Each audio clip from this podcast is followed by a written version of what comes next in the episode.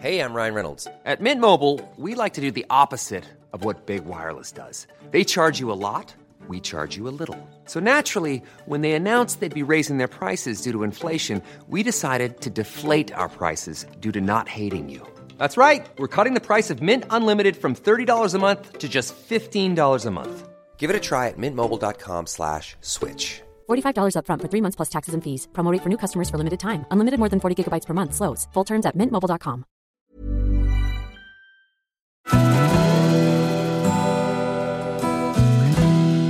Välkommen till Stora relationsguiden.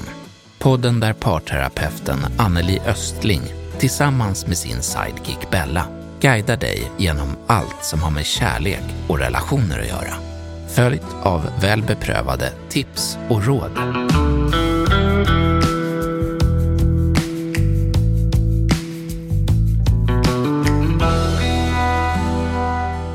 Om vi börjar med att säga att det är en besvärlig ekonomisk situation för många personer och familjer idag och egentligen i hela samhället. Vi står inför extra tuffa utmaningar och många är oroliga för hur länge vi ska behöva ha det så här. En av de grupper som drabbas mest i kronor är barnfamiljer som bor i villa. Vi har förstått att väldigt många hushåll kommer få ökade kostnader under det här året. Det här är något som dagens gäst ska få hjälpa att bena ut lite mer kring idag. Och med oss har vi Arturo Arques, Swedbank och Sparbankernas privatekonom. Varmt välkommen hit! Tack snälla för att jag får komma hit. Ja, Tack. Jätteroligt att du har kommit hit. Ja. Välkommen hit Arturo. Mm. Och vi har ju setts förut för att prata om privatekonomi och nu har den privatekonomiska situationen förändrats och vi är så glada att du tackade ja till att eh, vara med oss här idag för att ge våra lyssnare både information och dina bästa tips och råd i den här situationen. Och jag skulle vilja börja med att fråga, hur har din arbetssituation förändrats och vad är det du får lägga mest tid på just nu? Ja, jag kan väl säga så här att jag brukar jobba mycket. Jag tror aldrig jag jobbat så mycket som jag har eh, gjort senaste halvåret. Det är väldigt högt tryck och eh, förståeligt. Många är oroliga. Vi kan konstatera att inflationen och eh, stigande bolåneräntor gräver djupa hål nu i hushållens plånböcker. Och det är klart att när börsen förra året föll med 25 procent och bostadspriserna med 15 procent så är det inte så konstigt att hushållen deppar och att synen på den egna ekonomin är rekordpessimistisk. Och det är klart att det väcks frågor då. Ja, verkligen. Mm. Ja, Och för att svara på den andra frågan då, då, vad får jag mest frågor om då? Ja, det är hur ska jag göra för att få min ekonomi att gå ihop? Det är den absolut vanligaste frågan. Och det finns faktiskt saker man kan göra och även om det ser rätt mörkt ut. Och det som gör att eh, många kanske också eh, deppar lite extra är liksom att det här blir ju två år i rad nu Mm. med en försämrad köpkraft. Jag menar, ett år kanske man kan överleva liksom, men två år i rad, det blir väldigt jobbigt. Så att jag är lite bekymrad, men det finns saker man faktiskt kan göra, så allt är inte nattsvart. Nej, Mm. det känns hoppfullt. och jag Mm. tänker också att vi pratar om privatekonomi idag, men privatekonomin drabbas ju också av att vi tidigare hade en pandemi och många företag har det svårt och då blir det ju naturligtvis också jobbfrågor. Mm. Och, Mm. ja, Vi är ju på väg in i en lågkonjunktur. Sen är ju frågan den hur djup den blir och hur långvarig den blir.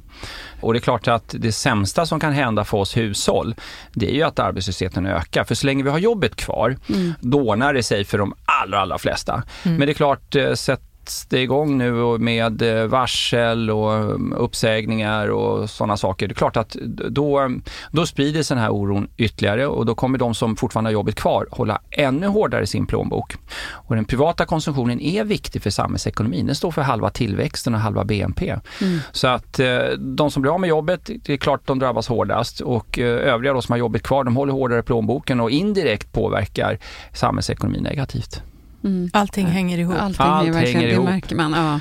Vi brukar kalla det för interdependens. Det är ett finare ord för just Mm. det du sa, att allting hänger ihop. Allting beror på allting annat. Mm. Så att det är väldigt komplext. Mm. Men man kan väl säga det att vi är på väg in i en lågkonjunktur och ingen vet hur djup den kommer bli och hur långvarig den blir. Och då är det bra att tänka efter före, planera sin ekonomi och se till att man har koll. Mm. Ja.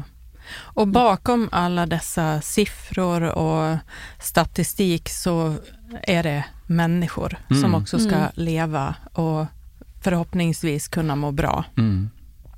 Mm. Ja, nej, det blir ju otroliga följder, så är det verkligen. Mm. Och under normala förhållanden, Mm. eh, hur behöver man hantera sin ekonomi för att vara förberedd för oförutsedda händelser så här? Mm. Jag skulle säga så här att eh, det absolut viktigaste, det är att eh, ge sig tid. Ägna tid åt sig själv och sin ekonomi. För jag brukar prata om att ekonomi, det handlar om att välja. Och i stort sett ingen eh, har obegränsat med resurser. Det finns några enstaka undantag från den regeln. De allra, allra flesta måste ju då prioritera. Och ska man kunna påverka sin ekonomi, då måste man ha koll. Och det bästa sättet och enklaste sättet att få koll, är att göra en budget. Det är därför vi ekonomer tjatar om det. Och den här situationen som har uppstått nu med eh, kraftigt stigande livsmedelspriser, eh, kläder, skor, ja allt har i Mm. princip gått emot hushållen i år. Har man en sund och hållbar ekonomi redan från början och har koll på situationen, behöver man inte uppleva den här stressen som många upplever idag. Sen eh, finns det vissa saker som man inte kan undvika, men alla har vi fått det sämre. Vi har allihopa fått en sämre köpkraft. Vi ska heller inte komma ihåg att fyra av fem hushåll har goda eller mycket goda marginaler. De som drabbas det är den här femtedelen då som lever med små eller inga marginaler. Och inte alla, men många av dem hade inte behövt hamna i den här situationen. Om man hade följt eh, våra ekonomiskt tråkiga råd om att eh, gör en budget, många har inte ens en budget, se till också att ha en plan för hur du skapar ett överskott i din ekonomi så att du har det här regelbundna sparandet. För är det någonting man som hushåll behöver prioritera så är det en sparbuffert. Livet består av en massa överraskningar, du kan bli sjuk, du kan drabbas av skilsmässa, långvarig sjukdom och då är det skönt och bra att ha den här lilla bufferten och då behöver man prioritera den. Så börja alltid med att göra en budget för att få koll. Och idag finns många digitala appar och eh, verktyg på webben som kan hjälpa dig att få koll. Så att i min värld finns det egentligen ingen ursäkt till att inte ha koll på sin ekonomi. Hur, hur vanligt tror du att folk gör det? Är det så här, ja, vet, vet man det? Ja, men det är Ja, ungefär, det vet man. Ja. Vi gör ju mätningar på det här och sen kan man säga så här då, då. Den här traditionella budgeten där man sitter ner vid köksbordet med en blyertspenna och papper och skriver ner. Det är ganska ovanligt idag. Det är kanske inte mer än kanske en femtedel av hushållen som gör det. Men idag så finns väldigt många bra appar. Det många har, en klar majoritet, det är ju såna här appar som Utgiftskollen och allt vad det nu heter, där man kopplar sitt kort då, då till en app som kollar liksom vart pengarna tar vägen. För det är många som undrar, vart tog pengarna vägen egentligen? Ja. Och idag är det väldigt lätt att ha koll på det om Ja. man eh, kopplar sitt kort då till olika typer av appar eller webbtjänster. Och att det kategoriseras Och upp, att det kategoriseras, att det här är livsmedel, det här är kläder och skor, det här är Mm. nöjen, det här är resor och så vidare. Då, då. Och det är ett bra sätt att få koll på utgifterna. Så en viss del av, många har en viss del av budgetupplägget. Mm. Det man kanske inte har i den utsträckning som jag skulle önska, det är att man gör en årsbudget. Ta den här perioden januari Mm. eh, och det är en tung period. Dels är det höga uppvärmningskostnader för många, inte minst för villaägarna, men det är också en period med vanliga utgifter som rakar i höjden. Vi har haft jul, nyår, förenat oftast då med julklappar, extra mycket mat, kanske resor. Så januari är en väldigt tung månad. Och det är klart att det finns vissa tunga månader. Efter sommaren till exempel också är det många som har det tungt. Och då gäller det att göra en årsbudget så att man ser att okej, inkomsten är ungefär ganska eh, jämna över året, men utgifterna kan variera över tid. Och då gäller det att få det här överskottet övriga månader, så att det är okej att gå underskott i januari till exempel, eller i augusti, september när man kommer tillbaka från semestern. Så att en årsbudget, det skulle jag rekommendera att eh, man gör och då kan man undvika mycket av de problemen och utmaningar som uppstår idag. Så man skulle behöva intressera sig lite mera för sin egen ekonomi och när man då får mera kunskap och kanske redskap så kan det också bli roligare. Med kunskap så kommer man extremt långt. Ja. Och nu finns det vissa förbättringar då, då men om man, om man tittar på våra gamla undersökningar, mina företrädare till exempel som har följt hushållens ekonomi sedan 70-talet, då var det väldigt mycket en, en jämställdhetsfråga. Många kvinnor liksom överlät ekonomin till mannen. Mm. Glädjande nog då så är det där på väg bort. Men det är fortfarande många äldre kvinnor som eh, liksom, eh, låter mannen sköta, liksom hålla i plånboken. Det är no-no i min värld. Mm. Och jag är uppväxt med en Mm. ensamstående mamma med tre barn. Det var ju mamma som bestämde och det var mamma som fostrade oss. Och jag skulle rekommendera alla oberoende av kön att se till att ha koll på sin ekonomi. Ja. Sen innebär det inte att man ska ha enskild ekonomi. Man kan mycket väl ha gemensam ekonomi Mm. och det har ju de allra flesta som är sammanboende, mer eller mindre i varje fall. Mm. Nej, men, Men det- överlåt inte till någon annan att sköta ekonomin. Nej, att det ger ju en mycket skönare känsla i kroppen att veta att jag har koll över mitt liv. Ja. För det är ju superviktigt att inte man står i händerna på någon annan. Mm. Och det skapar ju trygghet Ja. både i relationen när Ja. man är i den och framförallt om någonting skulle hända med relationen om man står där ensam. Ja. Precis. Får jag fråga dig lite Mm. här, nu kommer jag in på lite åt relationshållet, men Mm. bara lite kort. Jag känner till att det finns de som också så här, att det är en som är överman av ekonomin hemma och den andra får komma och fråga. Mm. Det upplever jag inte vara jättesunt. Liksom. Eh, Nej, verkligen inte. Jag skulle Eh, aldrig acceptera nej. en, en sån situation. Oberoende av vem som... Det finns många relationer där liksom förmögenhet och inkomster ser ungefär likadana ut. Mm. Men sen finns det också många relationer där den ena har en betydligt högre inkomst än den andra. Mm. Kanske också en större förmögenhet. Och, då menar jag inte jättestora belopp utan bara att det finns tillgångar i form av aktier och aktiefonder och kanske sommarstugor och annat och den andra har ingenting. Så kan Mm. det också se ut. Men i min värld så spelar det där ingen större roll. Jag tycker att har man valt att leva tillsammans då tycker jag att eh, man ska i proportion till liksom, sin förmåga eh, dela på ansvaret. Mm. Jag skulle aldrig acceptera en sån relation och jag Nej. skulle eh, starkt rekommendera den som är i en sån relation att, eh, att ta upp den frågan. Mm.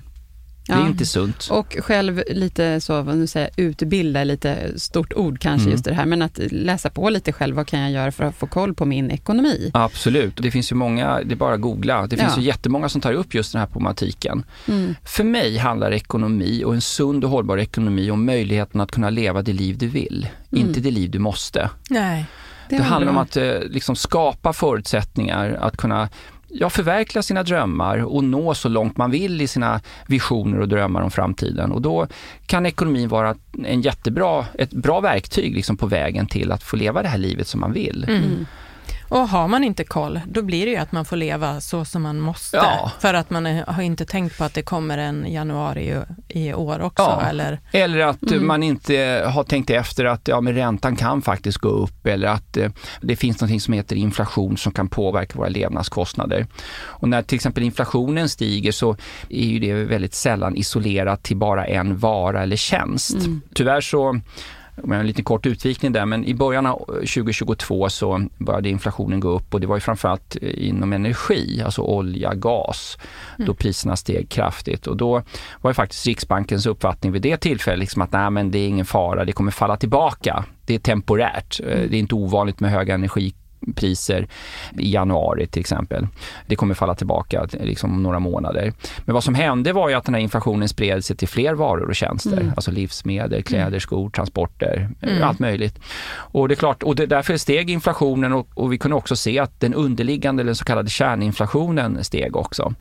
Och ja, resten vet vi, resten är historia. Mm. Så att eh, det är bra att ha koll på sådana här begrepp och förstå det här att när inflationen stiger, då går inte bara räntekostnaderna upp, utan det är mat, det är kläder, det är skor och det blir en väldig hävstång då. ja, man Vikt- kan ju ja, förlåt. Vikten av att då verkligen skaffa sig en buffert och Ja, ha ett sparande. Och också när man gör en buffert, gör en buffert med tre kolumner. En över inkomster och sen två kolumner, många har bara en, men två till kolumner över utgifter. Så en som jag brukar kalla för faktiska levnadskostnader och eh, den tredje då som jag kallar då för nödvändiga levnadskostnader. Och om man tittar på hushållen i Sverige och tittar då, okej, hur ser skillnaden ut mellan faktiska levnadskostnader och nödvändiga levnadskostnader så är den väldigt, väldigt stor för de allra flesta. Vad är då faktiska levnadskostnader? Ja, det är våra verkliga levnadskostnader. Vi går på bio, vi köper inte bara mat, kläder och skor utan vi går på bio, vi åker på semester. Jättetrevliga saker men inte livsnödvändiga. Nödvändiga levnadskostnader är sånt vi absolut måste ha för att kunna överleva. Och för de allra flesta hushållen så skulle man kunna minska sina faktiska levnadskostnader med mellan 20 och 30 procent. Och har man en god ekonomi så är det inga större problem många gånger att minska dem med 50 procent. Mm, ja, just det. Mm. Så att gör en budget med tre kolumner. Eh, inkomster, faktiska levnadskostnader och nödvändiga levnadskostnader och rannsaka dig själv. Vad är verkliga nödvändiga levnadskostnader. Och det är inte att gå på Wayne's Coffee eller Starbucks. Det är jättetrevligt. Mm. Nu blir det lite reklam här men det, det var inte meningen. eh, men det är jättetrevligt och jag, ju, jag älskar ju kanelbullar. Mm. Få äter så många kanelbullar som jag varje år. Och, och jag har svårt när man går förbi eh, konditori eller liksom ett fik och känna lukten av eh, nybryggt kaffe och kanelbullar. Det är klart man slinker in ofta, eller i varje fall lite för ofta kanske. Men jag har ju en plan för det där så att jag vet ju att jag lever inte över mina tillgångar. Jag ser till att liksom ha råd med det och, och dra ner kanske på annat. Du bakar dina egna kanelbullar? Nej, men eh, jag vet en som är väldigt, väldigt duktig. Eh, och jag brukar få i julklapp en jättepåse med kanelbullar. Ja. ja. Men du, vad, vad, bra det här med såna här riktigt handfasta tips, som nu är verkligen att någon kan ta med sig också mm. direkt mm. efter det här avsnittet och veta det här ska jag sätta mig ner med och mm. kategorisera upp det på de här tre mm. kolumnerna. Det finns en annan sak som också jag tycker kan vara bra för er lyssnare och det är att eh, när man eh, tittar på sin ekonomi så är det bra att eh, se till att man inte är så sårbar för förändringar. För jag menar visst, det är svårt för många om man bor i en storstad och skiljer sig att kunna ha råd att bo kvar eftersom bostadspriserna är så höga. Men det finns otroligt mycket man kan göra för att minimera konsekvenserna. Och en bra sak att göra det är att lägga upp liksom en ekonomi som innebär att de nödvändiga levnadskostnaderna inte upptar mer än 50% av dina inkomster alltså mm. din disponibla inkomst, alltså inkomst efter skatt. Mm. Så att liksom har du 20 000 i inkomst efter skatt, eh, försök att se till att dina nödvändiga levnadskostnader är inte mer än 10 000 kronor. Och sen att eh, de här faktiska levnadskostnaderna då inte mer än kanske ja, eller så här ska jag säga, se till att du sparar 20% av inkomsten. Så mm. har du 20 eh, 000 efter skatt, max 10 000 i nödvändiga levnadskostnader och sen tycker jag 20% av de här 20 000 kronorna, eh, vad blir det? Det är 4 000 kronor. Det tycker jag du direkt när lönen kommer ska gå till sparkonto. Mm. Och det är för eh, till sparbufferten, det är kanske till semestern eller vad det nu är för någonting. Resten, det är sånt som du kan lägga på resor och lite nöjen och sådär då, då. Men grunden bör vara max 50% av inkomsten på nödvändiga levnadskostnader och sen tycker jag man ska försöka uppnå att lägga undan 20 till sig själv i framtida konsumtion genom att spara till mm. vad det nu kan vara för något. Man blir ju mm. väldigt nöjd om man lyckas med det där, mm. men det är ju ganska vanligt att man tar de här faktiska levnadskostnaderna och sen får man leva på det som blir över. Ja. Sen. Och det blir väldigt mm. sällan mm. någonting över. Nej. Jag skrev en artikel om det där, jag hade titeln Varför är det alltid så mycket månad kvar i slutet av pengarna? Ja. För att travestera kring det där. Bra och, och jag menar, sägning. Ja. Veckan innan lön så är det ju faktiskt även eh, hushåll med väldigt goda inkomster som liksom har knappt någonting kvar. Mm. Och jag blir alltid lika fascinerad. Ja men det är en sak om du är arbetslös eller student eller lever på sjuk och aktivitetsersättning och så vidare. Att det inte finns mycket pengar kvar liksom, eh, dagarna innan du får eh, din pension till exempel. Däremot har jag mindre förståelse för om man har en god inkomst, mm. kanske två i familjen med goda inkomster och ändå liksom kämpar sista veckan det ska jag säga, det, det handlar ju då om okunskap. Ja, det är ändå en och slarv väldigt ja, många ja, gånger. Nu är jag hård här, men, jag, men jag tycker faktiskt det. Och eh, som sagt, återigen, är man uppväxt med en ensamstående mamma med tre barn där varenda spänn räknas. Mm. Så eh, av respekt för de som har det svårt på riktigt mm. så tycker jag liksom att eh, du är värd att ha koll på din ekonomi, du är värd att kunna leva det liv du vill. Och har, framförallt om du har förutsättningar att kunna göra det, mm. Mm. så tycker jag man ska göra det. Verkligen, ta ansvar ja. över det. Mm, en, en det. hel vecka mm. av fyra är väldigt mycket. Faktiskt. Ja, det är ju det. Ja. Och, och, som sagt, månad mm. ut, varenda månad, liksom samma visa. Det är som eh, nu när många journalister hör av sig, ja det är så tungt här nu i januari, så säger jag men den 24, alltså julafton infaller alltid den 24 och nyårsafton, mm. mig vetligen alltid den 31 december. Liksom. Ja. Hur svårt kan det vara att planera ja. i förväg? Ja. Å andra sidan är jag ju tacksam att de hör av sig för då får man ju komma ut med sina budskap. Men som sagt, eh, tänk efter före det är mm. viktigt. Mm. Men om man säger nu då, våra lyssnare, mm. det här med, med budget, man kanske har varit mer eller mindre bra på det. Mm. Men vilken är skillnaden nu? Vad är det som har hänt som de som normalt är förberedda inte hade kunnat ana och vara förberedda på? Jag ska säga så här, det som har hänt nu och som kanske skiljer situationen nu från många gånger tidigare, det är att inflationen har stigit mycket snabbare på väldigt kort tid. Mm. Så många har liksom blivit lite grann tagna på sängen. Dessutom så jag kommer tillbaks till det, så var det många ekonomer, inte minst Riksbankens ekonomer, som trodde liksom att ah, det här är temporärt, det kommer att falla tillbaka. Du behöver inte binda räntan, du behöver inte vara orolig, mm. liksom bla bla bla. Så man kan ju inte heller som vanlig konsument eller som vanligt hushåll då, jag menar, ha agerat så mycket annorlunda.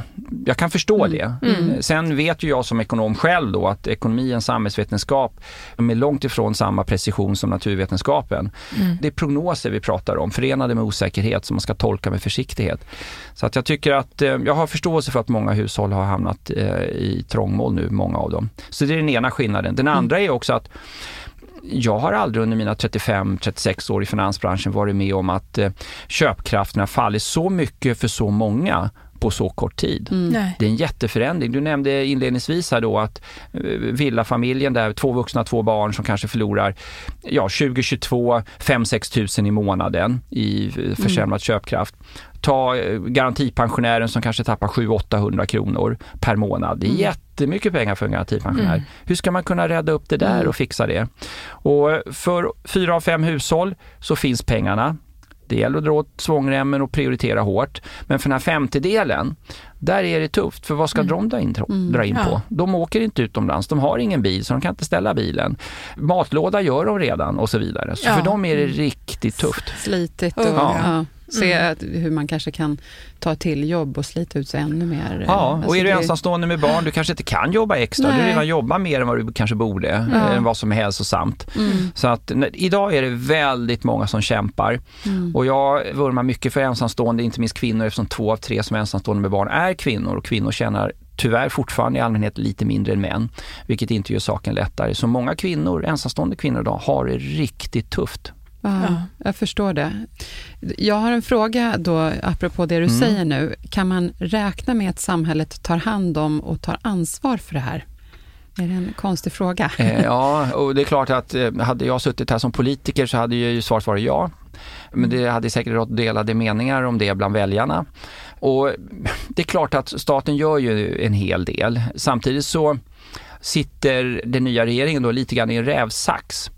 Och det har att göra med att vi har en väldigt hög inflation och vi har ett inflationsmål i det här landet på 2% plus minus 1 procentenhet. Och det Riksbanken försöker göra med sin penningpolitik nu då, det är att eh, få ner inflationen och ett sätt att göra det, det är att höja styrräntan. Och genom att höja styrräntan så blir det dyrare för företag att göra investeringar, det blir dyrare för oss att köpa massa prylar, hus till exempel, eller bilar eller vad det nu är för någonting som vi ska göra med lånade pengar. Och genom att höja räntan då så minskar aktiviteten i ekonomin och det påverkar då inflationen förhoppningsvis då neråt. Om då regeringen parallellt med det, eller samtidigt, sätter igång och sänker skatter, höjer bostadsbidrag, eh, bostadstillägg och så vidare, och så vidare, då finns det en risk det finns en risk då mm. att det kan motverka Riksbankens penningpolitik. Och där använder ju vår nya finansminister då som ursäkt, rätt eller fel då, då när höstbudgeten presenterades då att eh, det kommer inte så mycket om skattesänkningar, för det har man ju pratat om tidigare då. Samtidigt så ska vi ha lite respekt, de har precis tillträtt, man får låta det ta lite tid. Mm. Å andra sidan, som privatekonom så kan jag konstatera då att den här femtedelen som har det väldigt, väldigt tufft, de skulle ju vara, det de har gemensamt, det är att eh, de har i väldigt stor utsträckning då bostadstillägg eller bostadsbidrag. Mm. Så vill man hjälpa de här människorna som har det väldigt tufft så är ett ganska träffsäkert verktyg bostadstillägg, det är så det heter när man är ålderspensionär eller lever på sjuk och aktivitetsersättning, mm. eller då bostadsbidrag för övriga. Mm. Det är ett bra verktyg. Ta det här generella elstödet till exempel. Som privatekonom är jag ju tveksam till det, därför att det innebär att många hushåll som inte behöver de där pengarna Sen råder det säkert delade meningar om det också. Ja. Men, men rent det här för att klara sig inte behöver pengarna. De mm. får ju också de pengarna. Ja. Mm.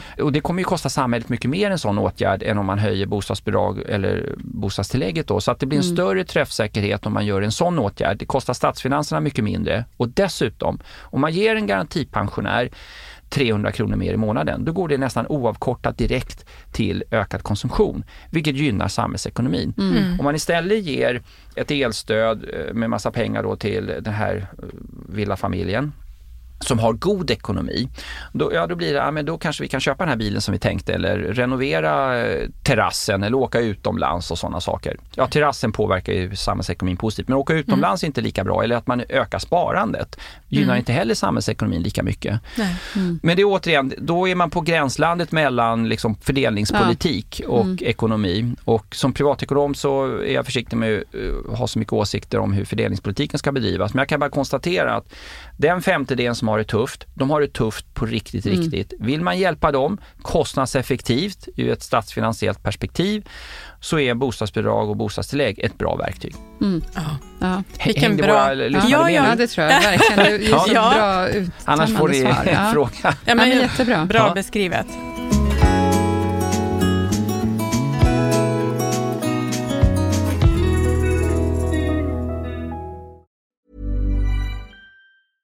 Cool fact a crocodile can't stick out its tongue. Also, you can get health insurance for a month or just under a year in some states. United Healthcare short term insurance plans, underwritten by Golden Rule Insurance Company, offer flexible, budget friendly coverage for you. Learn more at uh1.com. Quality sleep is essential for boosting energy, recovery, and well being. So, take your sleep to the next level with Sleep Number. With a Sleep Number smart bed, you can individualize your comfort level and enjoy a better sleep night after night. JD Power ranks Sleep Number number 1 in customer satisfaction with mattresses purchased in-store. And now the Queen Sleep Number C4 smart bed is only $1,599, a saving of $300 only for a limited time.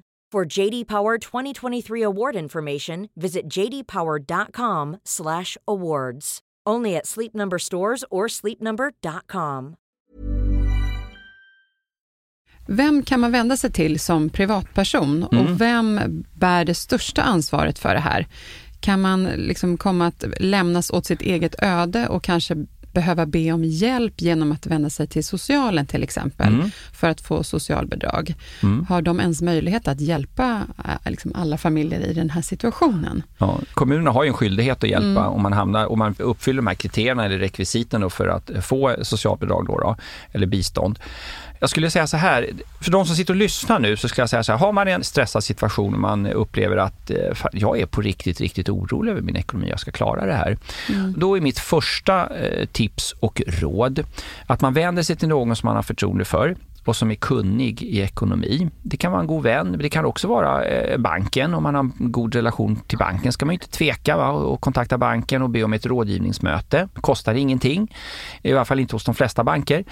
Eh, en annan sak man kan göra som heller inte kostar någonting, det är att vända sig till kommunens eh, budget och skuldrådgivare. Jätteduktiga människor som mm. verkligen känner till den här situationen och som är vana vid att träffa människor i just den här situationen.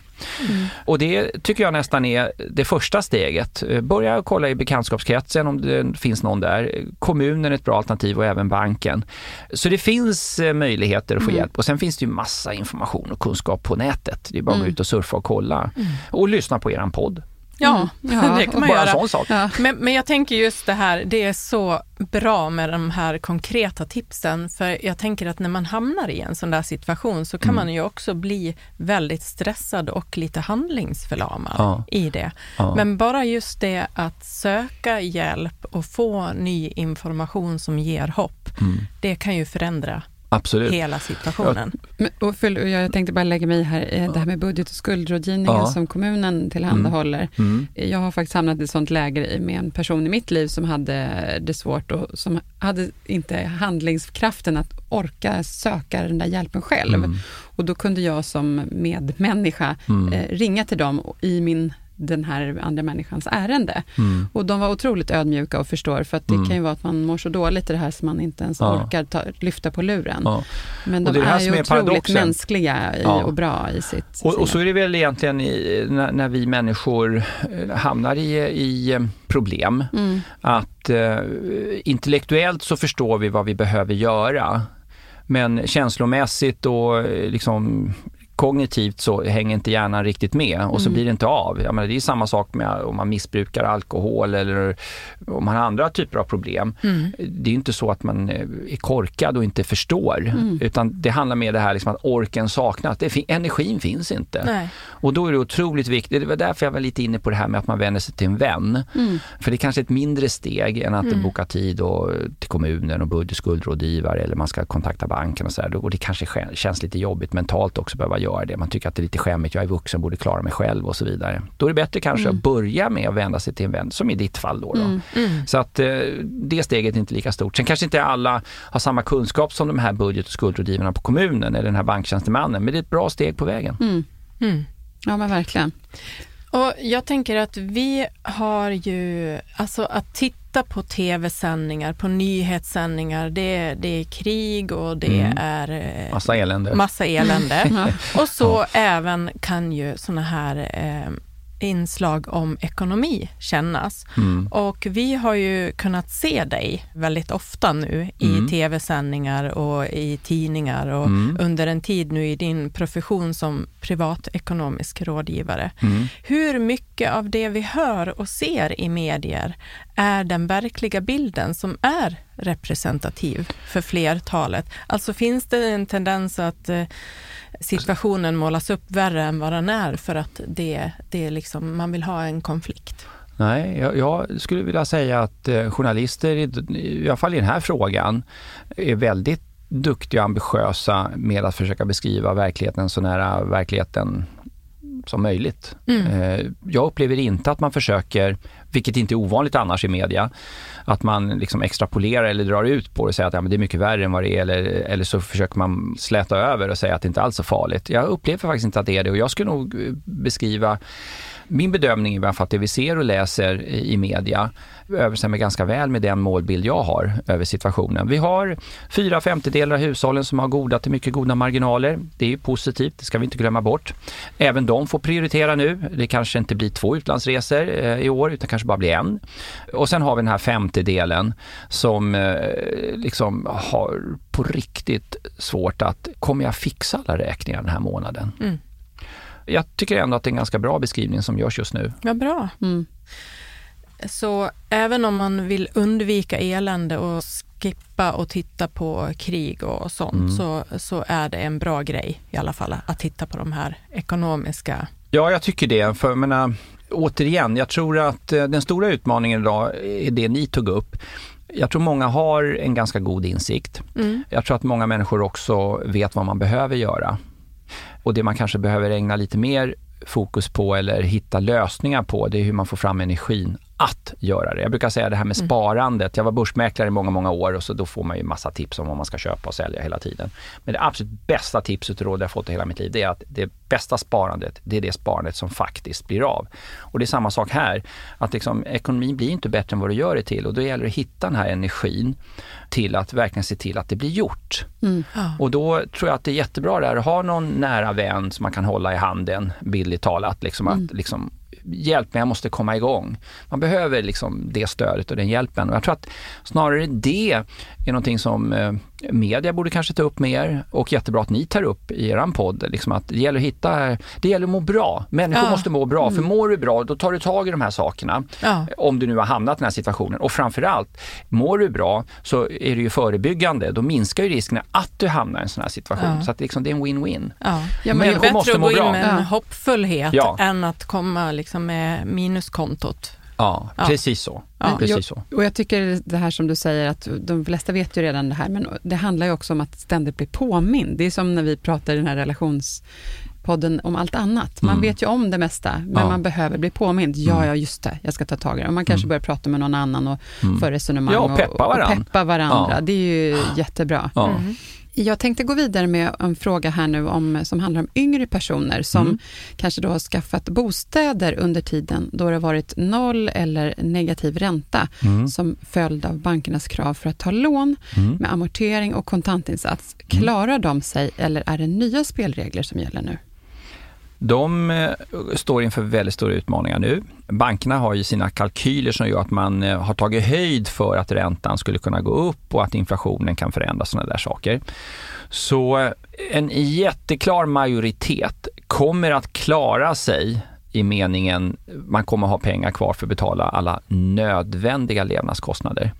Problemet för många hushåll det är att man vill inte leva och bara konsumera nödvändiga levnadskostnader utan man vill ju ha det här lilla andra som sätter lite guldkant på tillvaron. Dessutom jag menar, har vi levt eh, under en lång period i det bästa av två världar med god inkomstutveckling, lägre skatter och som grädde på moset eh, låga bolåneräntor. Ja, men då är vi ju vana med att barnen går på ridskola, vi åker utomlands en, kanske två gånger om året och vi kanske inte bara har en bil utan två bilar och så vidare.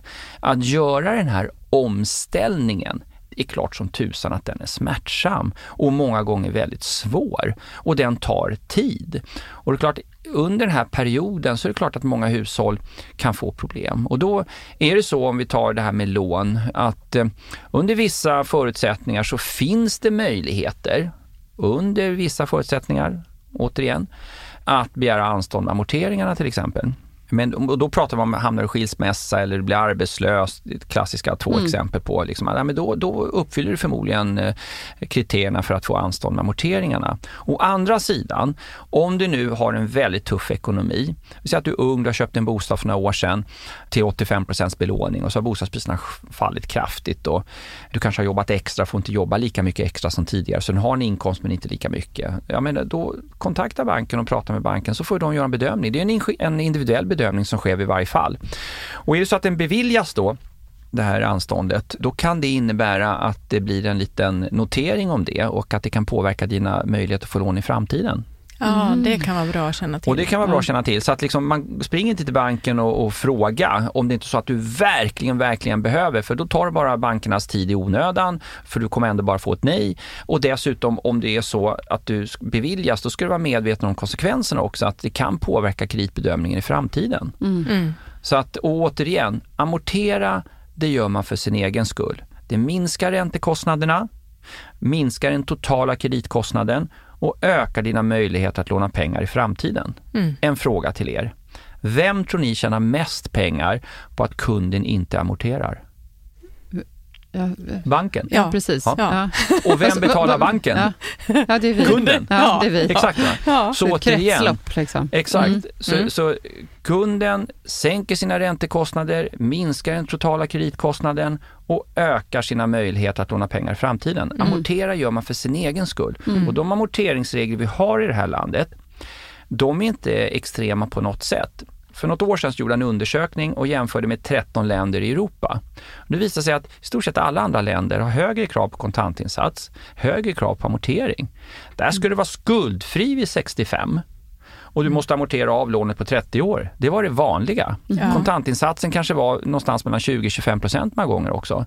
Så vi har inte hårdare amorteringsregler än i andra länder. Nej. Men återigen, Sticker vi ut lite? Ja, det ska jag säga. mot de andra? Ja, det ska jag säga. Ja. Och det har ju också bidragit till att folk har kunnat låna mycket pengar och det har ju bidragit till att bostadspriserna har kunnat stigit väldigt mycket. Inte minst här under pandemin när folk upptäckte att okej, okay, nu har jag mer tid och jag kan jobba hemifrån och vill ha ett arbets arbetsrum och så vidare. Och så, vidare. så det här har ju bidragit till det. Så hushållen är enligt The Economist OECDs mest räntekänsliga hushåll och det beror på hög skuldsättning och en hög andel med rörlig ränta. Mm. Så när man lånar pengar så tänk igenom noga, var prismedveten. Som konsument ska man alltid vara prismedveten, mm. se till att du har så bra villkor som möjligt. Men fundera igenom om du verkligen ska låna maximalt. Mm. Och när kan man konstatera att man har för mycket lån? När man upptäcker att eh, man inte kan eh, ha ett ordentligt sparande, eh, det vill säga spara någonstans mellan 10 och 20 procent av inkomsten. Om man inte kan det, då har man förmodligen lånat för mycket skulle jag säga. Och dessutom också om man märker att när räntan går upp, att man helt plötsligt då får sluta göra en massa saker. Eh, alltså att man får kanske dra in några saker är väl rimligt, men om man liksom kommer ner på såna här saker som att eh, man måste sätta igång och börja sälja av tillgångar mm. för att kunna klara sina löpande räkningar för att räntan har gått upp, ja, men då har man ju också lånat för mycket. Mm. Och återigen, gå ut på nätet och surfa, det finns jättemycket information kring det här mm. och eh, i stort sett alla banker också har ju massa digitala verktyg där man kan kolla mm. och om man är räntekänslig eller inte och hur mycket man kan få låna maximalt. Och återigen, När man går in på bankernas sidor för att kolla hur mycket man kan låna maximalt, det betyder ju inte att det är en rekommendation att man ska låna maximalt. Nej. Det är ju taket. Ja, precis. Golvet bestämmer du. Mm. Och då undrar jag, hur bör man tänka när man ska låna pengar till en bostad nu? Då skulle jag, lite grann beroende på var man bor i landet och vad det är för typ av bostad man ska köpa. Om vi tar villa, det är det vanligaste boendet i Sverige. Det finns eh, ungefär 5 miljoner hushåll, det finns 1,5 miljoner hyresrätter, det finns 1,1 miljoner bostadsrätter och så finns det då drygt 2 miljoner småhus. Så de allra flesta människor i Sverige bor i småhus. Och köper man ett hus, ett småhus, då tycker jag att man ska börja med att bestämma sig för från början, hur mycket får boendet kosta varje månad, inklusive allt.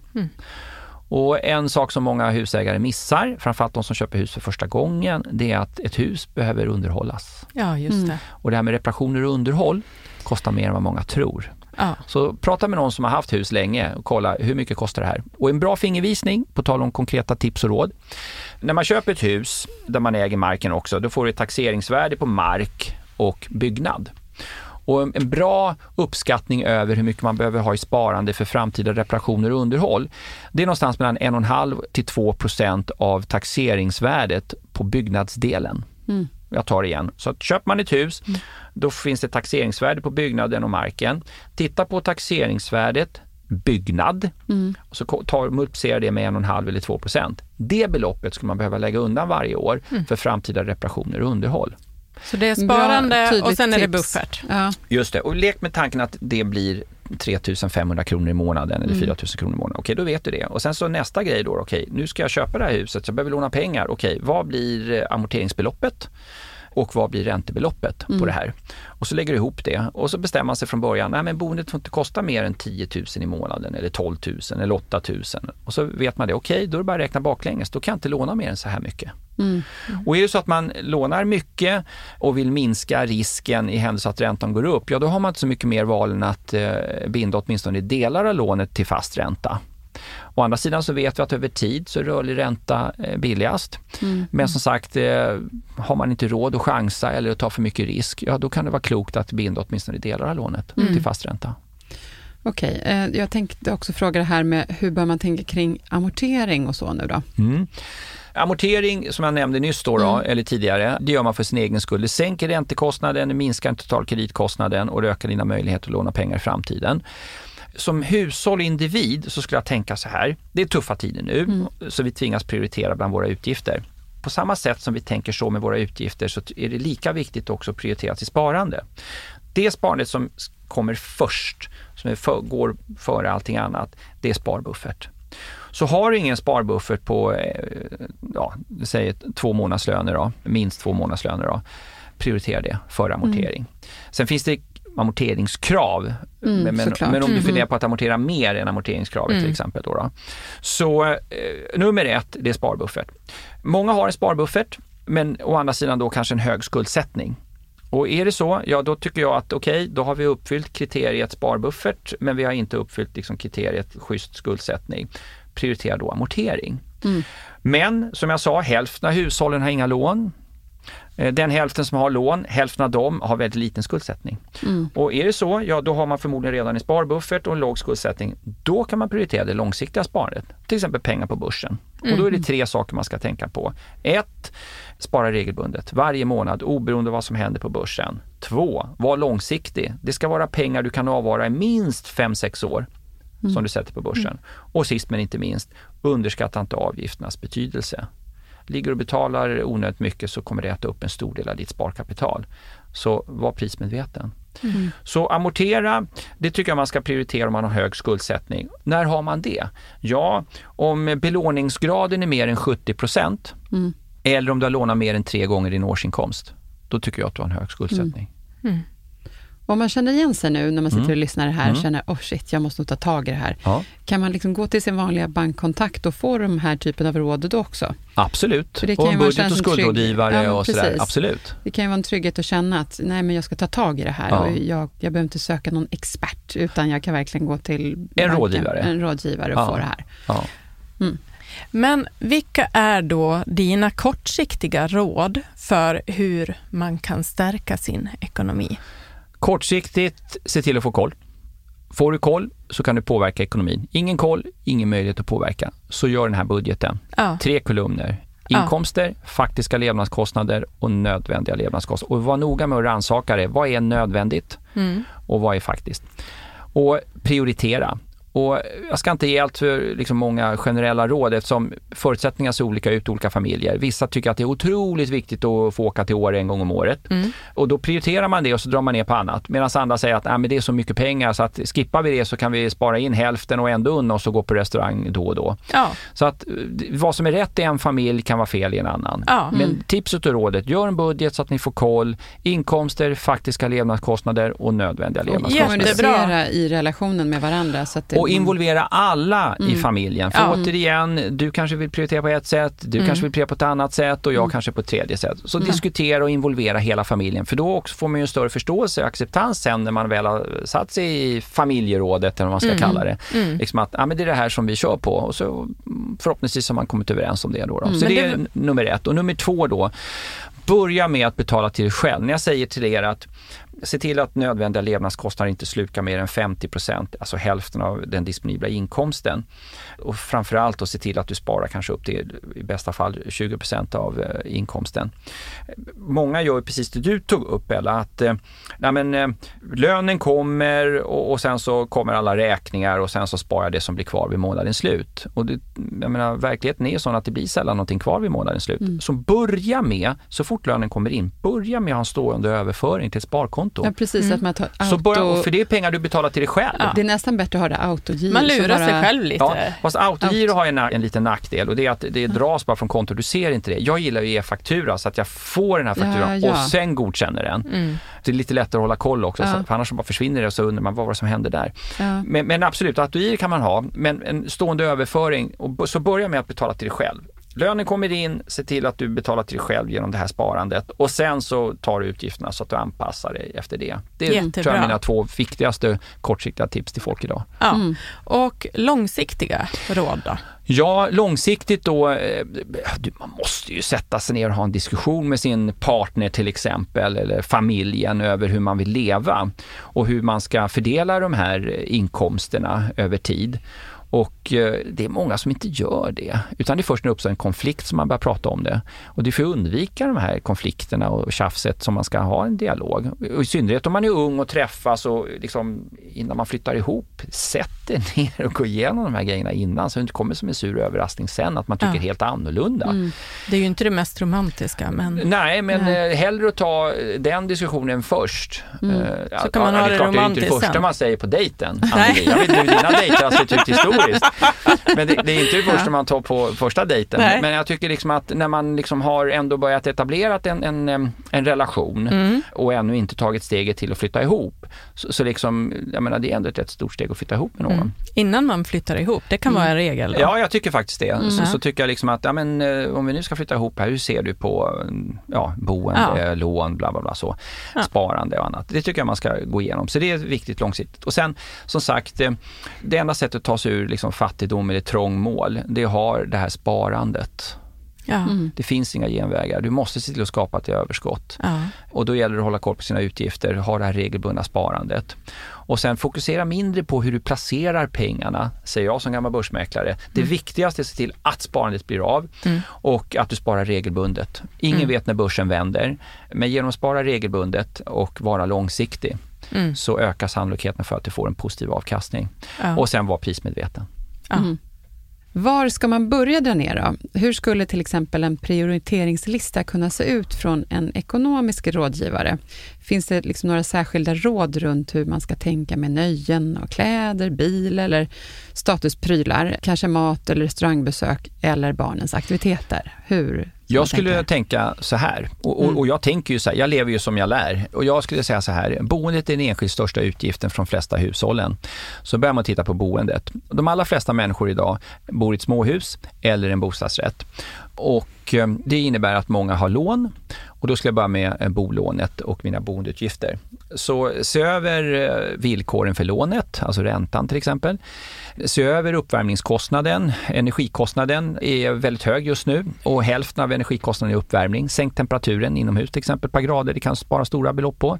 Var energismart och fundera igenom hur du använder torktumlare och tvättmaskiner och annat. Se till, helst undvik torktumlare. Kör du tvättmaskinen, se till att den är full och inte halvfull.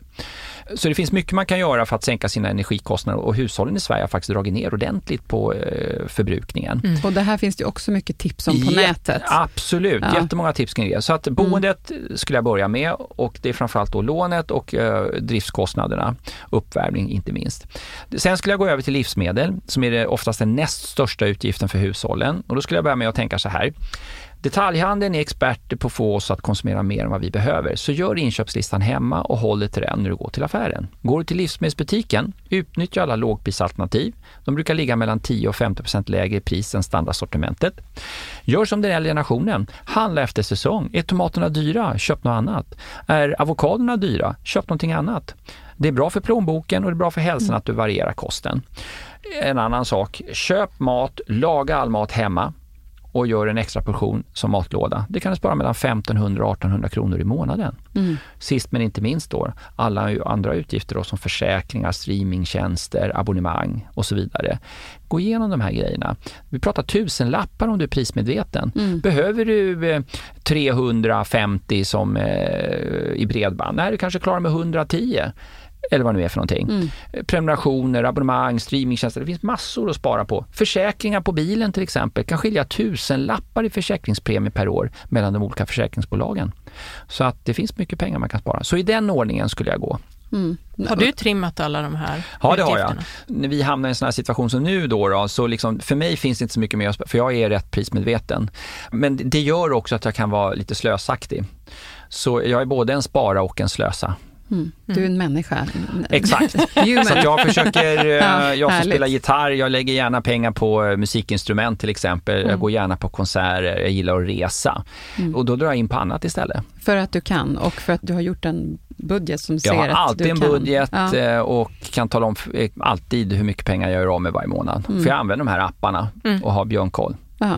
ja, det är bra. Och eftersom det, det det är mycket enklare idag då, då, jag behöver inte lägga ner lika mycket energi som man var tvungen att göra när man var yngre och de här apparna inte fanns. Mm. nu ju, finns ju så många bra digitala verktyg så att det är ju inte jättemycket tid och energi som krävs för att få koll. Nej. Nej, verkligen. Utan det är ju viljan och energin. mm. Mm. Men du, nu har jag en annan fråga till Ja. dig. Vi är ju en relationsapp och vi vill ju föra talan för alla som kan riskera att få det svårt i sina relationer på grund av problematisk ekonomisk situation. Mm. Någonting som kan vara en tillräcklig utmaning i relationer utan att det är de här prövningarna. Alltså Ja. ekonomi brukar ju vara svårt Ja, för många. ja. Och det är kanske inte möjligt att kunna stå på sig att vara, vilja vara en slösa eller en spara i det här läget och framförallt inte en slösa. ja. Vilka råd skulle du vilja ge till de här personerna och familjer för att inte riskera att också behöva skilja sig eller hamna i rejäla kriser? Det är att prata med varann och eh, skapa en gemensam bild över vilket liv man vill leva. Mm. Och sen då när man väl är överens om att ja, men så här vill jag leva mitt liv, eh, se till att eh, ekonomin går hand i hand med det livet jag vill leva. Mm. När man är ung och eh, kanske inte så erfaren, då kanske ambitionen över hur man vill leva är, är väldigt hög. Och sen kommer verkligheten i kappen och upptäcker liksom att nej, men det, det går inte att uppnå just nu. Men, men på sikt kanske det går. Det gäller att lägga upp en plan.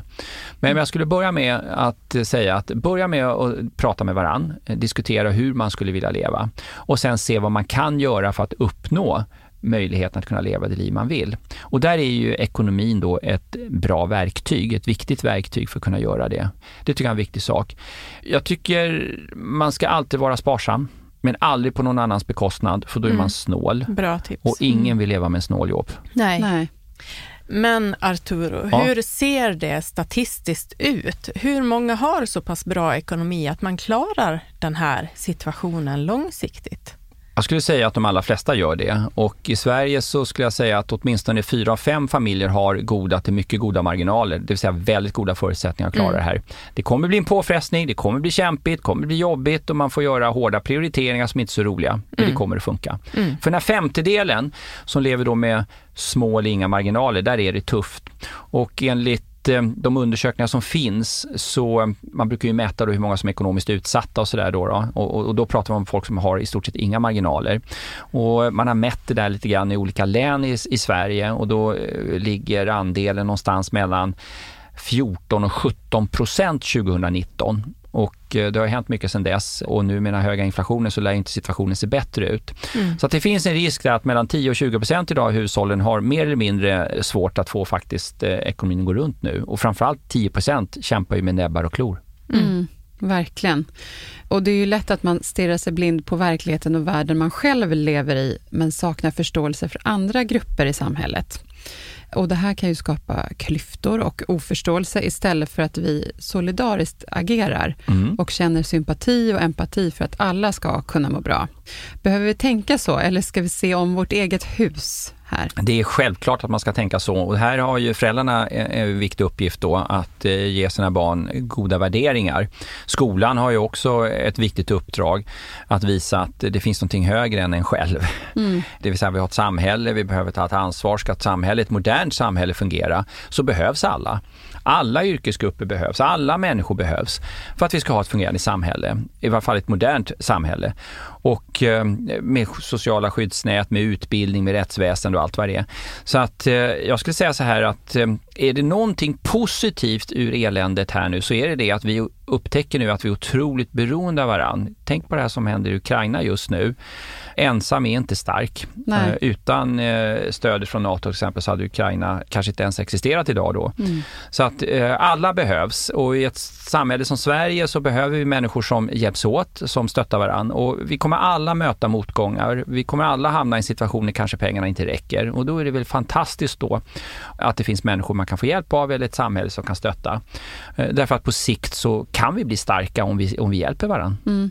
Jag skulle vilja dra en liten kort liknelse om mm. det. Under pandemin så fick jag höra någon som sa, det är inte viktigast nu att bunkra toalettpapper, utan det är att ha en god relation till din granne. ja, jag tyckte den var väldigt ja, lik, den liknade ja, det faktiskt. Ja. Så att jag tror att, för i min värld, all, det här med pengar och allting, det är bara pengar. Allting handlar om relationer i min värld. Så har min utgångspunkt, en, precis, så, även som ekonom, att för mig handlar allting om relationer, att man mår bra. Och sen är allting annat liksom bara en seminarieövning. Hur ser vi till att människor mår bra? Och, och låt oss skapa ett samhälle som gör att människor kan utvecklas, nå sin fulla potential och att vi får ett samhälle som alla vill leva i. Mm.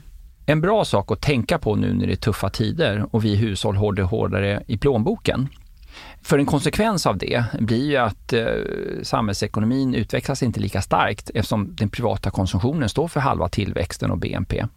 Det är att man tänker sig för hur man konsumerar. Vill man, jag menar, eh, bor man som jag då i Sundbyberg och vill värna om alla de eh, butiker och annat som finns där och då helst finns kvar. Mm. Så kanske man ska tänka på det, inte bara kanske, så tycker jag att man kanske ska gynna då de här lokala handlarna så att servicen finns kvar där du bor. Och det spelar ingen roll om du bor i Tranås eller i Örnsköldsvik eller i Stockholm eller var du än bor. Att just där man bor, jag menar man går till konditoriet, man går till livsmedelsbutiken och allt vad man gör nu då, Frissan eller vad det nu än är liksom att gynna eh, den här detaljhandeln som har det väldigt, väldigt tufft nu så att den finns kvar. Mm. Det tycker jag är någonting som vi alla kan också tänka på. Men det är ju ett viktigt ansvar för det, om man inte tänker på det där, en dag så är den borta ja. och det är då man kommer sakna Och då drabbas du för mm. då finns inte frissan kvar där, du Nej. kan inte gå på konditoriet, eh, vad är det för någonting du tycker om? Mm. Så att eh, idag är det tufft, men å andra sidan, har man inte pengar så måste vi mm. hushållen hålla hårdare i plånboken. Mm. Men då kan man åtminstone fundera på hur man vill prioritera och eh, ja. vad man handlar. Och ett sätt att stötta den lokala handeln, det är ju att prioritera de butiker som finns där du bor. Mm. Så det är någonting som jag tänker på faktiskt ja. varje dag. Ja. Jättebra. Jag bor faktiskt också i Sundbyberg och jag känner några som har en butik där. och jag tänker på det, men måste också påminna mig att så här, om jag ska köpa en present är det lätt att dra till Åhléns kanske. Men då, då kanske jag hellre går till till, nej, ja, till några andra. Vinst och L. Men då, och, då, och då känner jag också, jag säger till um, mina vänner runt omkring Mm. som bor, att man är så här, ja men där, gå dit och handla, att man lite hjälper varandra, påminna, Mm. Ja. samma, återigen, bli påmind om varför Ja. det är så viktigt. För handlarna gör ju så själva. De pushar ju varandra och hjälps Mm. åt. Ja. Sådär. Ja. Och Ja. jag tycker att vi konsumenter kan göra Det är också. bra. Jättebra. Ja. Och det här var ju en jättebra slutkläm, tycker jag. Viktigt Ja. att tänka på. Och ehm, vi skulle vilja tacka dig för att du har varit med oss här idag och jag känner att det har kommit många fler värdefulla tips än vad jag tänkte innan. Och, så det här känns jättebra och hoppas att lyssnarna har fått med sig massor. Ja, men Så. verkligen. Ja. Ja, Ja, Jag vill fylla i just det här att må bra, att ta eh, ägandeskap av sin egen ekonomi och budget. Mm. Att det är det kärnan, att det handlar om att må bra egentligen. mm. Tack för att du kom hit, så himla, himla värdefullt. Eh, ja. Tack. Alla dina de här råden var så viktiga och du hjälper nog många här ute. Vi är så glada för det. Mm. Tack. Mm. Och så vill vi också avsluta med att säga tack till eh, alla lyssnare och även till Jens som är vår producent och klippare här på Stray Dog Studios. Och vi hörs nästa vecka igen. Det gör vi.